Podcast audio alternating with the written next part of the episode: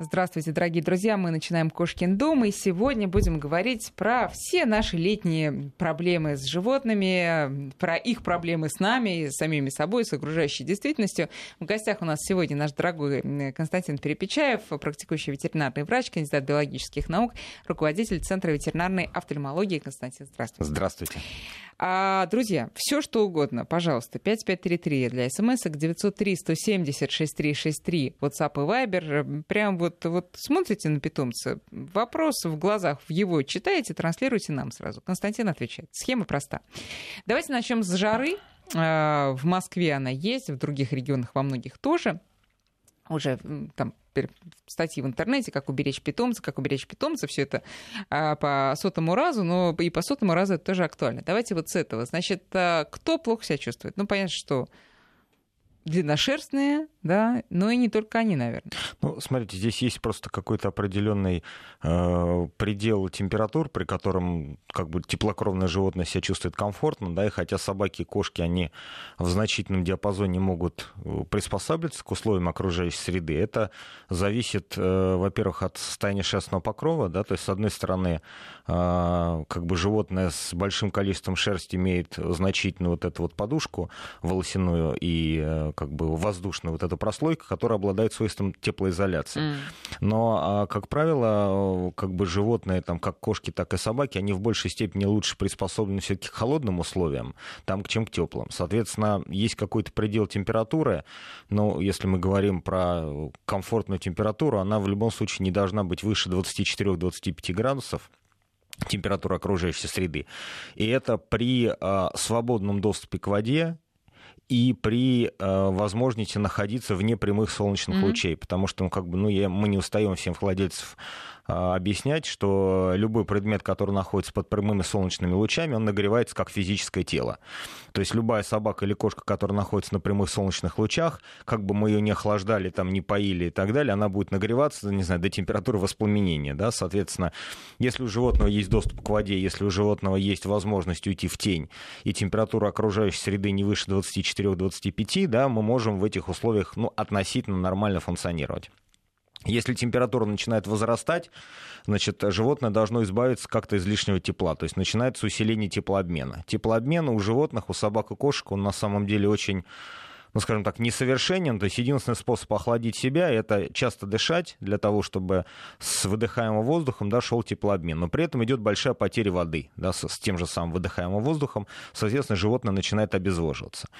Поэтому... А у кошки тоже начинают чаще дышать? Да, кошки начинают чаще дышать. У них просто во, во многом э, у кошек шерстный покров все-таки не такой густой, да, им немножко легче.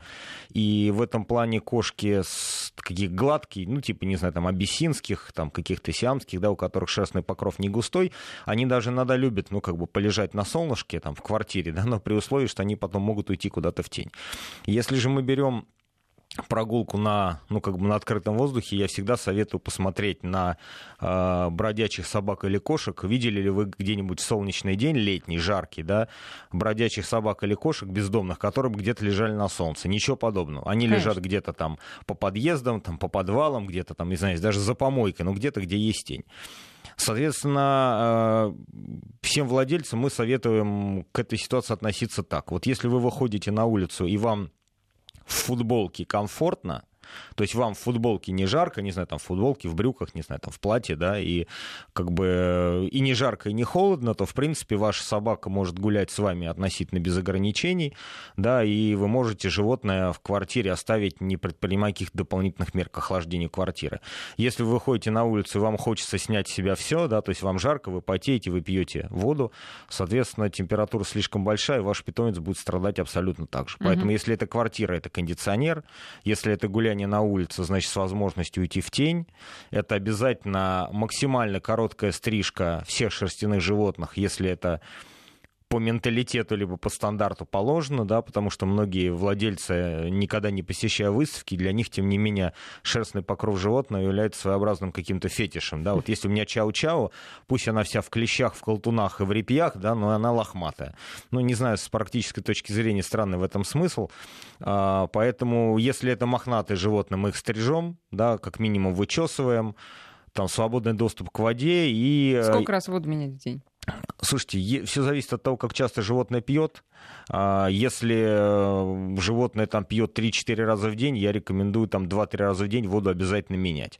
Если вы уходите целый день и животное остается дома, как бы и воду ему менять никто не будет, либо вы ставите просто несколько мисок с водой, да, либо вы ставите одну большую миску с большим объемом воды, ну, я не знаю, там автоматически вот эти поилки, насколько они как бы актуальны, не актуальны. Многие для кошек там, например, оставляют чуть-чуть капающий кран, да, в ванне. Mm-hmm чтобы они могли вот так и поиграться немножко с этой текущей водой. И многие кошки, например, летом, да и собаки, кстати, многие там либо в ванне тусят, либо даже на, в раковину залезают.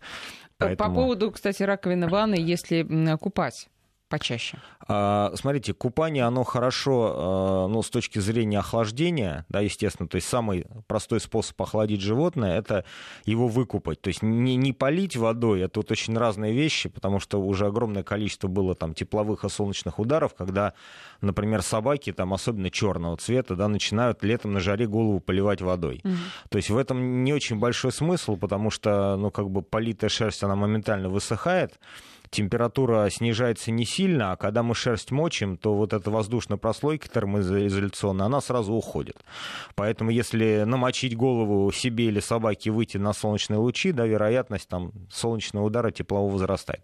Поэтому если мы собаку целиком купаем это прекрасно, потому что в момент купания она охлаждается. Но после того, как мы ее выкупали, важно, чтобы она была вычесана, высушена, да, потому что если собака там в жару искупалась, потом ее ветром обдуло, ну, есть вероятности респираторных заболеваний. Наши современные городские собаки, они достаточно слабенькие по иммунной системе, поэтому за ним, как, как, как за детьми, да, искупался, вылез, тебя вытерли полотенцем, дальше ты, там, не знаю, загораешь, бегаешь, играешь. Угу, угу. Понятно. А протирать э, влажным там, тряпкой какой-нибудь лапы, нос? Э?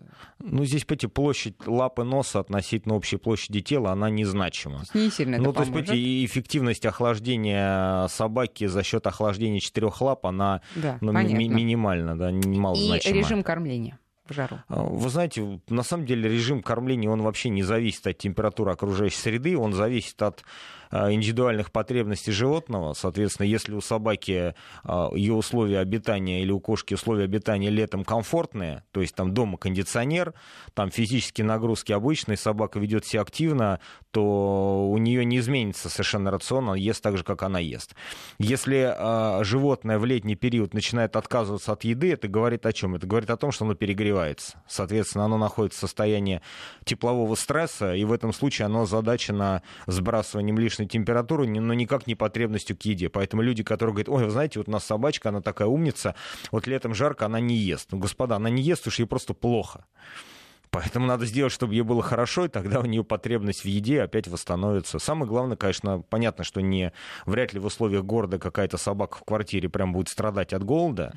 То есть если она немножко ест, меньше ест, чем обычно для большинства наших городских толстеньких собачек и кошек, может быть, это и неплохо, но главное, что температура, я всегда вот привожу пример, что температура стационара интенсивной терапии, либо реаниматологии да, в больницах, эта температура не выше 21 градуса. То есть, на самом деле, 21 градус, как мы все представляем, это, как, скажем так, немножко прохладно. Прохладновато. Да? То, то есть, в футболке хорошо, а без футболки уже как-то не очень.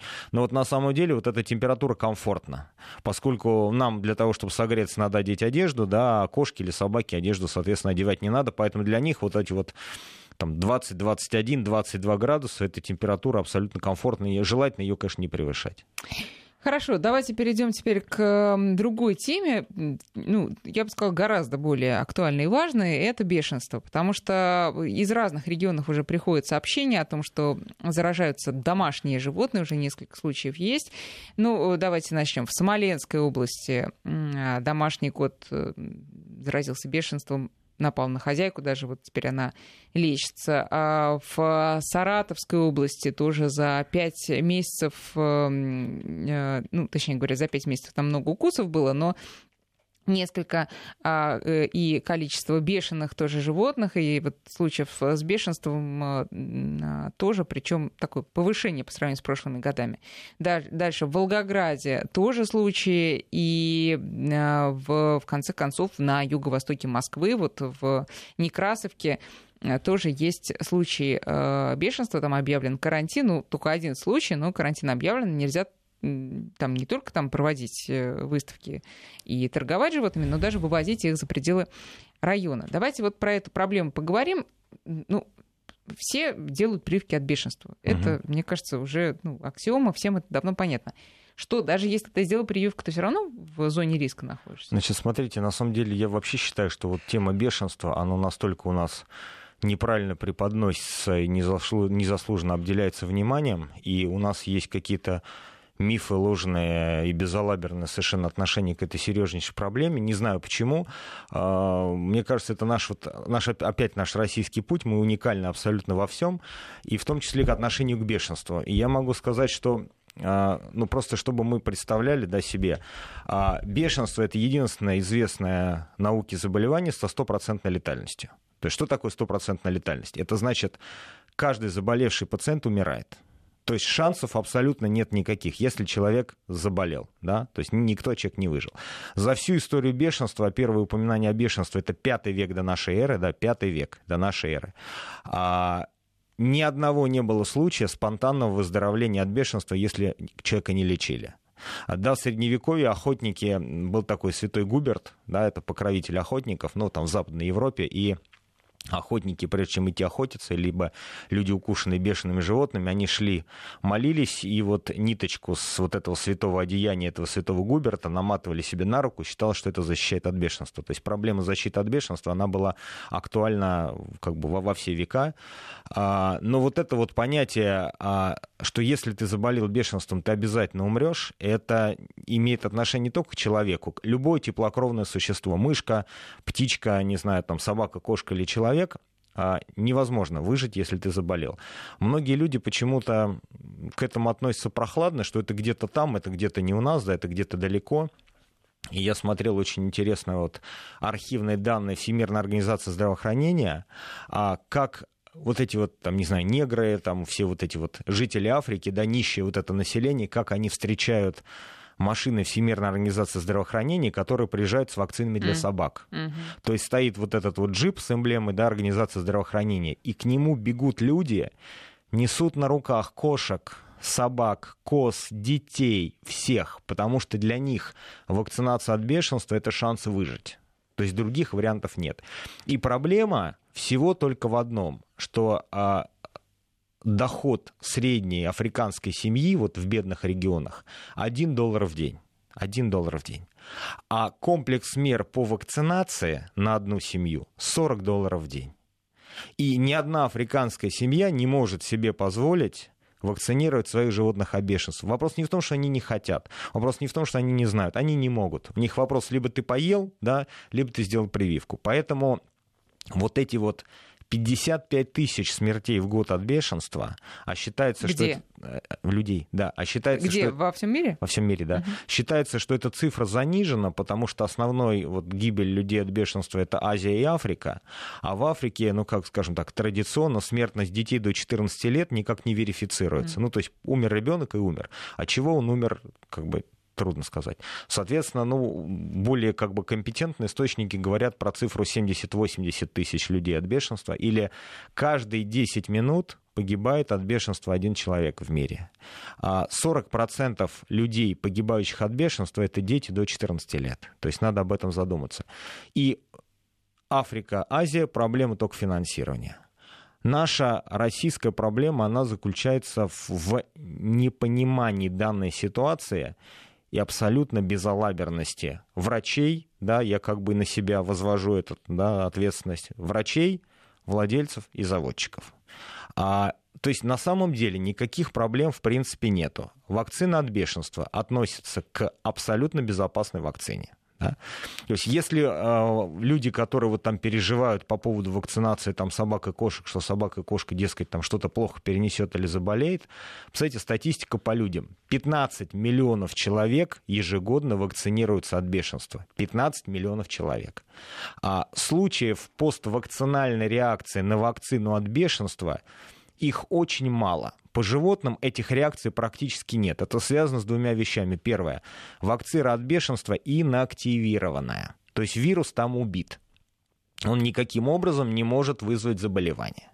Соответственно, если мы берем аллергическую реакцию на вакцину, которая может быть при любой вакцинации, ну, как бы вот по официальным данным это одна на 10 тысяч. Да, в моей практике я на бешенство ни разу не видел никаких отрицательных реакций. Но там же еще колят э, супрастин или что-нибудь Э, такое. Это не, не имеет значения. То есть важна именно реактогенность самой вакцины. То есть она очень низкая. Мгм.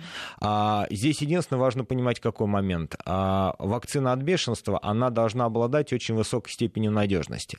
То есть стандарт вакцины от бешенства – это после однократной вакцинации ранее невакцинированного животного у нас в течение трех недель должен развиться иммунитет, достаточный для защиты. И для того, чтобы вакцина работала более эффективно, в состав вакцины от бешенства входит такое вещество, называется адъювант. Это гелеобразная субстанция, которая позволяет дольше вот этому вакцинальному вирусу, мертвому, убитому, неопасному, неактивному, находиться вот как бы вот в таком вот в агрегатном Активном, да. состоянии, да. в каком-то определенном месте, быть более концентрированной. И за счет вот этого адъюванта вакцина получается более вязкая, она более болезненна при введении. Мгм. То есть, когда мы маленькой собачке или маленькой кошке вводим вакцину, да, вакцина от бешенства чаще вводится внутримышечно, да, что в большой объем тканей. И вот эта болезненность, это поджимание лапки, да, вот это вот жалобные там крики, э, там писки, визги этих животных, это говорит не о том, что вакцина страшна, не о том, что она токсична. Это реакция на адъювант. Ну, я не знаю, если кому-то делали аскорбиновую кислоту когда-то, да, это очень неприятно болезненно. Но это же не опасность аскорбиновой кислоты. Соответственно, нету никаких проблем с переносимостью вакцины от бешенства. Нету никаких проблем. А во всем мире существует абсолютно четкий регламент вакцинации животных. И он нигде не обсуждается, нигде не дискутируется. То есть он принят раз и навсегда. Да? Соответственно, вот во всем мире период начальной вакцинации от животного это 10 месяцев. Собака это, кошка это и вообще любое домашнее животное вакцинируется от бешенства, если хотя бы теоретически предполагается его выход за пределы квартиры. Да? То есть, допустим, мы считаем, вот у нас ближе к нашим, да, к российским действительности. Собаки и кошки вакцинируются от бешенства независимо от того, гуляют они или не гуляют. Живет у вас кошка дома, обязуется она никуда не выходить, не выезжать на дачу, все расписки подписала, мы ее кастрировали, не знаю, когти убрали, хвост купировали, все равно она должна быть вакцинирована от бешенства. Значит, кошка, собака обязательно. В нашей стране немножечко возраст обязательной вакцинации сдвинут на 3 месяца, да, 12 недель. Но, в принципе, это примерно соответствует международным вот этим нормам 10 недель. Здесь в чем вопрос? Вопрос в том, что а, для того, чтобы была эффективная защита от бешенства, должен хорошо иммунитет выработаться. Для того, чтобы он был выработан, выработан да, иммунная система должна быть уже достаточно взрослой и активной.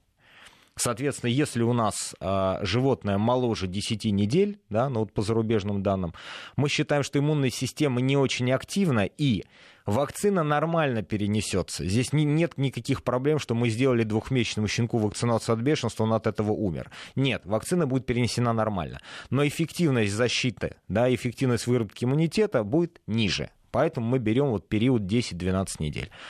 Соответственно, кошек вакцинируем обязательно в любом случае, собак вакцинируем обязательно в любом случае. По современным требованиям российским, хорьков вакцинируем в любом случае. Почему? Да. Выбрали Харьков. А, ну, во-первых, это та же самая группа, условно говоря, что и собака, там куни, там песовые, там я не, буду вот э, путаться, да, то какое там конкретное семейство, но считаем, что хорек это маленькая собачка, да, по большому счету. Соответственно, хорьки вакцинируются обязательно. Кролики. А кролики, если, то есть кролик и все остальные грызуны, там, не знаю, хомячки, морские свинки, шиншиллы, байбаки, сурки там и прочие какие-то животные, считается, что это животные, которые чисто декоративные. То есть кролик у вас дома сидит в клетке, и он не может даже теоретически выйти на улицу погулять. Ну, вот так вот у нас по законодательству, да, кролики, они как бы в, жив- в квартире живут. В этом случае то есть мы же не вакцинируем, условно говоря, там Рыбок. попугая. Да. Ну, рыбок немножко другой. Попугай, да, который сидит в клетке, потому что он вряд ли будет бегать по даче у вас там, кричать пиастра, пиастра, да. Соответственно, кролик, который сидит дома, мы его не вакцинируем, если мы понимаем, что он не будет гулять. Если мы кролика, морскую свинку, не знаю, морскую мышку, там, обезьянку, любое животное предполагаем вывозить хотя бы куда-то, оно вакцинируется той же самой вакцины. Еще одно заблуждение. Вакцина от бешенства одна для всех. Для собак, кошек, лошадей, коров, хорьков, морских свинок, не морских свинок, кроликов, зайчиков. Для всех угодно вакцина от бешенства едина. Она одинаковая. Поэтому у нас были случаи, когда приходят, ну не знаю, вот мы оперировали Лори, да, 350 грамм обезьянка. Ну, нету вакцин для лори, да, есть вакцина от бешенства общая, да, против бешенства, она спокойно делается. А, ну, мы немножко корректируем по весу, потому что считается, что все-таки животное, которое вакцинируется, это вес, ну, на 1 килограмм, да, mm-hmm. то есть вот mm-hmm. эта доза вакцины, она mm-hmm. считается на 1 килограмм. Соответственно, если мы животное там весом 300 грамм, ну, мы, условно говоря, вводим там одну треть или полдозы. Но никаких проблем с переносимостью нету. Понятно. Значит, теперь все-таки, если э, это животное вакцинированное, встретилась с носителем и вступила с ним в тесный контакт. Кстати говоря, тут спрашивают, э, только при укусе происходит заражение, есть другие пути? А, значит, смотрите, здесь момент какой. А, та вакцинация, которую мы делаем у животных, она защищает, условно говоря, от условного, я бы назвал так, бытового контакта. Да? То есть у нас есть вакцинированная собака у нее есть достаточно высокий защитный уровень антител, который позволит ей не заболеть, если она бегает где-то, не знаю, там, по даче на прогулку, там, понюхает тушку, не знаю, мертвого, там, умершего от бешенства енота, ежика, там, так, крыску а и так далее. все-таки поподробнее способы заражения. А, значит, способ заражения вируса, вирусом бешенства обязательно проникновение в ткани. А, он распространяется через слюну, да, и, соответственно, должен быть укус, должен быть поврежден кожный покров обязательно. А, либо прямое попадание вируса на слизистой оболочке. Соответственно, есть э, по животным такой статистики нету, но есть такая статистика по людям, э, с какой вероятностью происходит заражение вируса в зависимости от попадания на различные части тела. Да? Соответственно, попадание вируса на неповрежденную кожу, неповрежденную кожу, заражения быть не может. Угу. Потому что кожа защищена, да, на поверхность кожи не выходят нервные волокна, заражения не будет. При условии, что этот вирус а, не будет находиться на поверхности кожи достаточно долго, чтобы мы к этому моменту эту кожу случайно не поцарапали. Да? То угу. есть нас собака облизала руку, а мы эту да. руку поцарапали гвоздем. Да? Соответственно, на не поврежденную кожу собаки или кошки, там кого угодно, заражения не будет. А, слизистые? Да, слизистые. Заражение стопроцентное. Ну то что это значит? Понюхать? А, это значит попадание слюны э, на слизистую оболочку рта или носа, облизала, там, чмокнула в носик, и заражение происходит всегда в 100% случаев. Потому что на поверхность слизистой оболочки выходят открытые нервные окончания, и вирус на них тут же садится. Соответственно, с этой точки зрения а, собака укусила куда-то в область ноги, да, прокусила штанину, не прокусила кожу, да, там сформировалась гематома. Вероятность заражения, ну, по данным, да, составляет в районе 20%. То есть можно заболеть, можно не заболеть. И тот же самый собачка, например, лизнула в носик, попал вирус на слизистую носа, на слизистую губ или на слизистую конъюнктиву, заражение происходит в 100% случаев. О, боже мой, сейчас э, перерыв на новости, потом продолжим. Кошкин дом. 9.34. В гостях у нас Константин Перепечаев, и мы продолжаем про бешенство говорить. Друзья, много вопросов от вас на другие темы. Мы вернемся обязательно, и задам я ваши вопросы Константину. Чуть попозже. Сейчас с бешенством мы все-таки разберемся поподробнее. На всякий случай еще раз 5533 для ваших смс 903 170 6363 WhatsApp и Viber. Итак, значит, способы да, или проникновения да, да, в открытый Вирус, да, в через укус, через и... укус с повреждением кожных покровов. Да, или на слизистую, либо на слизистые. Да, попадает слюна вакцина. Соответственно, так. если животное у нас вакцинировано, это говорит о том, что у нее в крови циркулируют антитела, в достаточном количестве для того, чтобы начать активно взаимодействовать с вирусом бешенства при попадании. Это так называемая профилактическая вакцинация.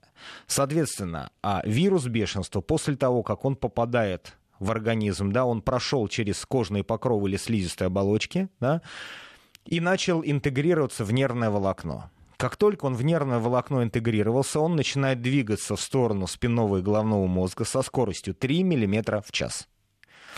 Соответственно, антитела, если они в этот момент в организме есть, они начинают взаимодействовать с этим вирусом, начиная его уничтожать. Но а, вирус уличный, живой, который попадает в организм, он заведомо более активен, чем антитела на начальном этапе. Поэтому заболеет ли вакцинированное животное или не заболеет, зависит от того, что произойдет быстрее. Вирус доберется до спинного или до головного мозга, либо в организме выработается достаточное количество антител, которые этот вирус остановит. По животным Статистики точной нет. Почему? Потому что любое подозрительное по бешенству животное, оно уничтожается. То есть давайте как бы прямо смотреть, мы оставим Greenpeace в сторону, да, и говорим про здоровье, да, и жизнь людей. Соответственно, если собака или кошка подозрительно по бешенству, никто не будет заниматься исследованиями, заболеет она не заболеет. Это животное будет уничтожено, исследовано и так далее, для того, чтобы спасти жизни людей. Но примерно, чтобы мы построили такую схему. Если у нас есть собака или кошка, которая вакцинирована регулярно, ежегодно, допустим, в течение двух, трех или четырех лет подряд, то есть серийная ежегодная обязательная вакцинация создали в организме достаточно высокий уровень иммунитета. Произошел укус максимально далеко от головы. Это задние лапы, да, на них меньше всего нервных окончаний, пардон, попа или хвост. А как только произошел укус, если мы его увидели, в течение 48 часов, это так называемые золотые там 48 часов, должна быть срочно сделана повторная вакцинация от бешенства в государственной ветеринарной клинике, либо в Москве станции по борьбе с болезнями животных, либо вот пункты профилактики бешенства. Если в течение 48 часов, а лучше как можно раньше, да, сделана повторная вакцинация от бешенства, и через 10 дней сделана еще одна вакцинация от бешенства, то есть получается, что на фоне того иммунитета против бешенства, который был у животного, стабилен, мы делаем еще две вакцины как можно раньше, и укус произошел в заднюю часть тела, есть большая вероятность, что животное не заболеет. Это вот одна сторона. Вторая сторона. Любое животное с любой степенью иммунитета, регулярно вакцинируемое, укус в области головы, заражение заболеваний практически стопроцентно.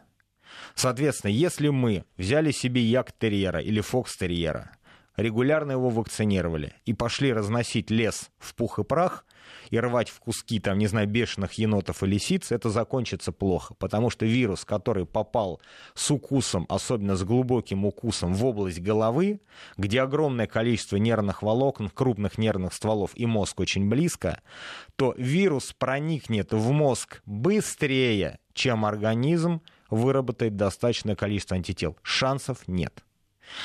Я искренне призываю всех владельцев животных понимать следующую ситуацию. Мы вакцинируем животных от бешенства для того, чтобы при случайном контакте, случайном контакте с диким животным у нас был шанс это животное спасти и вакцинация животных дешевле, чем вакцинация людей. Да? То есть лучше мы ежегодно вакцинируем собаку, чем 6 уколов от бешенства мы получаем себе, там, своей жене, детям и родственникам. Потому что принцип вакцинации одинаковый. Почему э, у людей после контакта, с, там, после укуса, после подозрения на инфицирование бешенством делают 6 вакцинаций, да, делается нулевой а раньше день. делали 20? Ну, сейчас более эффективная вакцина. Делается 6 вакцинаций. Нулевой день, 3, 7, 14, 30 и 90 день. 6 вакцинаций. А у животного... Точнее, 40, точнее говоря, Нет, а не 20. Да, сейчас да. 6 вакцинаций. Угу. У животных делают, грубо говоря, первую вакцинацию в течение 48 часов, да, вторую вакцинацию через 10 дней и на этом заканчивают. Объясню почему. Принцип очень простой. Животное значительно меньше по размеру, обмен веществ активнее, вирус бешенства распространяется быстрее. Соответственно, если мы начинаем лечить животное с укусом от бешеным, там, не знаю, ежиком или кроликом, не знаю, или лисой в область головы, то в процессе лечения будет заражено потенциально очень большое количество людей. Поэтому животное изначально приносится в жертву да, здоровью человеку. С другой стороны, а, время, которое животное, а, инкубационный период по бешенству у животного среднестатистически значительно короче, чем у человека, и намного меньше шансов. То есть если у человека в среднем от момента контакта с вирусом бешенства до момента заболевания проходит 1-3 месяца, у животного этот период может быть значительно меньше. В силу очень высокой опасности бешенства для человека, в силу того, что это стопроцентно летальное заболевание, то животное покусанные бешеными там лисами, енотами, волками при покусах в области головы или шеи, как правило, сразу помещают в карантин и судьба их печаль. Привет, да. да. Привет. Значит, теперь смотрите, если мы, вот пришло к нам, пришла к нам кошка с прогулки, мы видим, что у нее укус э, там где-то, да, и мы бежим даже, даже на задней лапе, мы бежим ее вакцинировать от бешенства.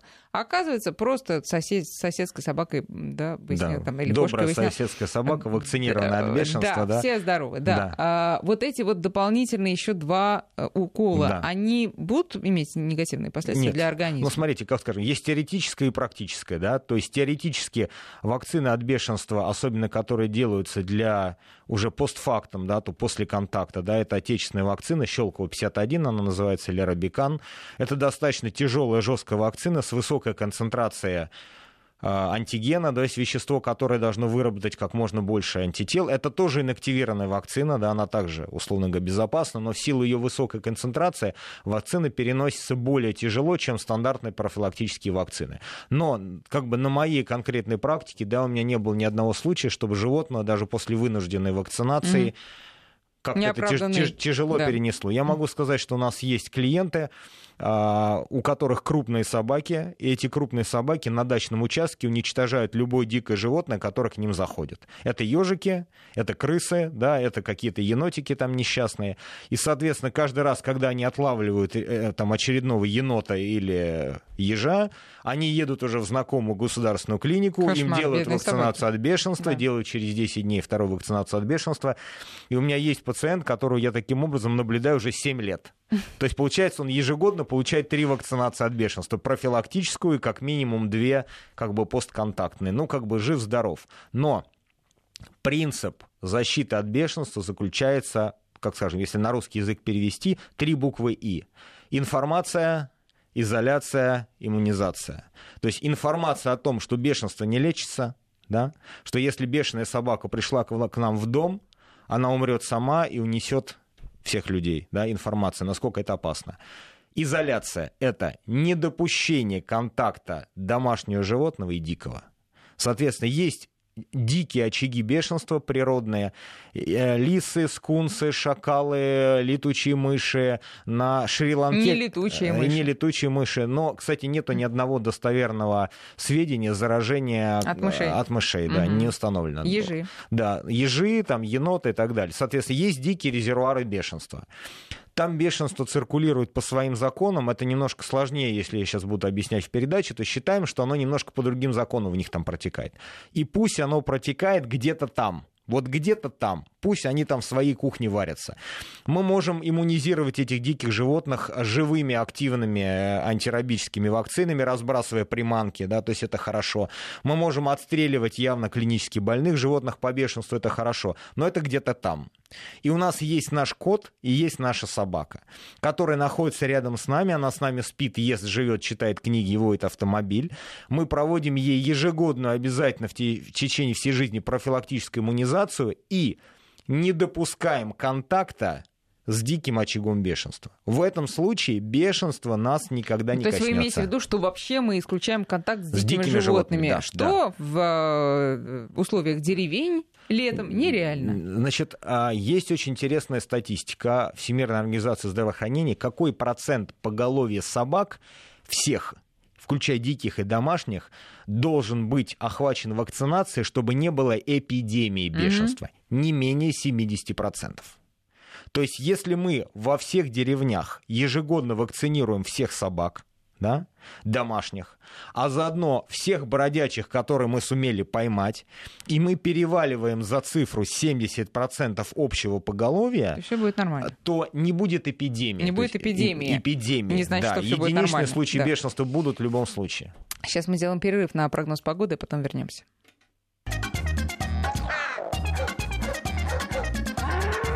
Кошкин дом. Так, ну и теперь давайте наконец-то перейдем мы уже к симптомам, да, чтобы мы в очередной раз о них вспомнили и освежили, и были на чеку. Симптомы мы про бешенство, Бешенство, говорим. да? Значит, смотрите, относительно домашних животных а, я бы вообще не акцентировался на симптоматике. Почему? Потому что в силу а, очень разной продолжительности инкубационного периода симптоматика может быть от абсолютно классической, да, то есть классическая это слюнотечение и агрессия, да, заканчивая просто такой, скажем так, летаргическим состоянием, когда собаки, а особенно часто кошки, просто забиваются под диван и не выходят никаким образом. Да? И вот касается, что касается кошек, кстати, по данным вот, э, на 2008 год, наши вот э, там Роспотребнадзора, Россельхознадзора, у нас значительно превышает э, частота случаев бешенства у кошек частоту случаев бешенства у собак зарегистрированных. Почему? На восьмой год? А, на восьмой год. Ну, просто данные есть на восьмой mm-hmm. год. Там господин Онищенко тогда да. как бы этот статистику подводил. Просто дело в том, что кошка животное более скрытное, и когда оно себя чувствует плохо, оно старается уйти в укромное место и там какое-то время находиться. Соответственно, если у кошки, не знаю, там рвота или понос, травма ноги, там мочекаменная болезнь или латентно протекающее бешенство, да, оно уходит, прячется под диван и старается сидеть там, чтобы его никто не трогал. Поэтому очень большое число случаев вот этого обнаружения бешенства, так называемого внезапного, да, связано с тем, что животное болеет атипично. И, естественно, собака или кошка, которая агрессивно нападает на владельцев, в любом случае будут сразу приняты меры. Да, собака, которая покусала, или кошка, которая покусала, она немедленно будет отловлена, там, усыплена или карантинирована, и ситуация выплывет, да, ну, как бы угу. явно. Если же животное забилась под диван, какое-то время там, допустим, полежала и потом, условно говоря, погибла, да, то данная гибель, она не характерна именно для бешенства, она характерна для любого заболевания, тяжело и скрыто протекающего. Поэтому у нас очень большое случаев, э, э, случаев выявления бешенства связано с тем, что невакцинированное животное, которое имело контакт на даче более 8-10 месяцев назад, а такие случаи есть, подтвержденные по кошкам. То есть кошка, которая достоверно приехала с дачи в августе, дала клинические признаки в марте. О, боже. И, соответственно, а почему так происходит? А, потому что вирус бешенства, он конкурирует с нами, как с живыми организмами, он строит свои схемы выживания, он не такой глупый, как нам кажется, да, он также старается замаскироваться. И, соответственно, животное, которое через 10 месяцев поступает в клинику с картиной отсутствия аппетита, худобы, летаргии, да, то есть сонливости, истощения, особенно если это животное пожилое, наши безалаберные, безответственные ветеринарные врачи, не обращая внимания на факт отсутствия вакцинации от бешенства, не обращая внимания на факт возможного контакта животного с дикими собратьями, начинают лечить это животное от хронической почечной недостаточности, которая может иметь место быть, от заболеваний печени, от гельминтозов, от любых заболеваний. И когда животное в процессе этого лечения погибает, да, мы считаем, что оно погибло угу. от каких-то возрастных или хронических а заболеваний. анализ взять? Анализ на бешенство делается только посмертно. Почему? А потому что никаким другим образом вирус бешенства из нервных стволов вытащить нельзя. Не существует... В крови его нет. Э, не суще... Он находится в нервных тканях. Соответственно, прижизненных способов диагностики бешенства они существуют, теоретически, да, то есть теоретические способы определения вируса бешенства это с поверхности роговицы, делается отпечаток роговицы, но он делается в тех случаях, когда животное имеет уже клинические признаки бешенства. Поскольку исследование на бешенство, оно очень э, финансово затратно, а государство полностью оплачивает из своего кармана все исследования по бешенству, оно, оно реально дорогое, я не помню сейчас сколько по деньгам, но, ну, условно говоря, ну, я думаю, что не менее 10-15 тысяч рублей себестоимость одного исследования, оно достаточно большое, то исследование по бешенству а, проводится, проводится по факту подозрения на бешенство. Поэтому если врач лечит кошку от почечной недостаточности, мы не привязываемся к почечной недостаточности, просто говорим какое-то хроническое заболевание, mm-hmm. то при гибели животного в первую очередь будет а, ну, как бы не будет подозрения на то, что животное могло умереть от чего-то другого. Понятно.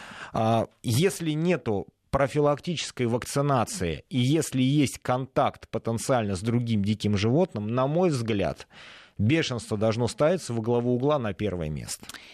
Тут э, слушатели, которые недавно присоединились, э, задают вопросы, там, повторно, может быть, вам придется э, сказать. Итак, хорек, вакцинацию ежегодно или одного раза достаточно? Я так понимаю, Ежегодно в течение всей жизни. И от бешенства вообще никогда недостаточно одного раза. Это... А, значит, скажем так, чтобы не путать теори- теорию с практикой, да, а, в России это регион, страна, государство неблагополучное по бешенству. В неблагополучном по бешенству государстве, согласно ветеринарному законодательству, ежегодная обязательная вакцинация от бешенства. И абсолютно неважно, сколько иммунитет от бешенства может продлиться после однократной вакцинации. А Это сколько до, он может, неизвестно? до трех лет. А до- то есть я хотела спросить, если там, условно, кошки или собаки 11 э, месяцев прошло после вакцинации, и она гуляет, у нее ну, еще иммунитет должен быть достаточно Мы же с сильный. вами говорили, что при контакте с диким животным заражение все равно Да, произойдет. это я понимаю. Но, тем не менее, он у него не сильно иммунитет слабее, чем... Его невозможно определить Его без невозможно, дополнительных понятно. исследований. А э, вот Андрей нам э, напоминает, что светобоязнь, водобоязнь еще, наверное, да, из симптомов. Очень для животных нетипичные признаки. А, вот даже так. нетипичные. Я могу сказать, что вот э, я просто, скажем так, я работал с бешенством. Я знаю, что такое. Я, я знаю, как выглядит бешеная собака.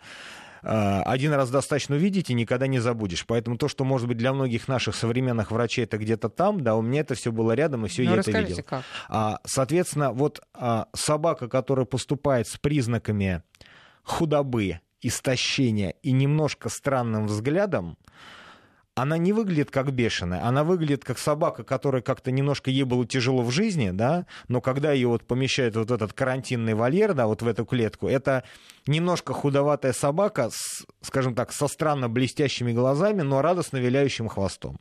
Мгм. Через три часа, всего через три часа у этой собаки начинается активная форма бешенства, слюни в разные стороны, она кусает клетку так, что ломаются зубы, крошатся челюсти, она кусает себя, Так, летит ладно, шерсть, хватит. и через час этого животного уже нету.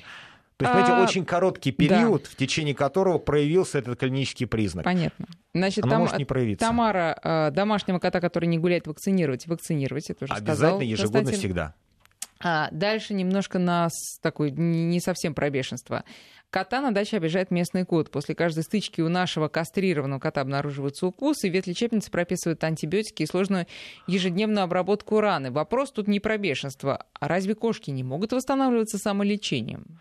Ну, слушайте, самолечением может восстанавливаться любой живой организм, если он обладает достаточным ресурсом. Есть люди, скажем так, группа, которые отрицают медицину как таковую, да, и считают, что все должно заживать самостоятельно.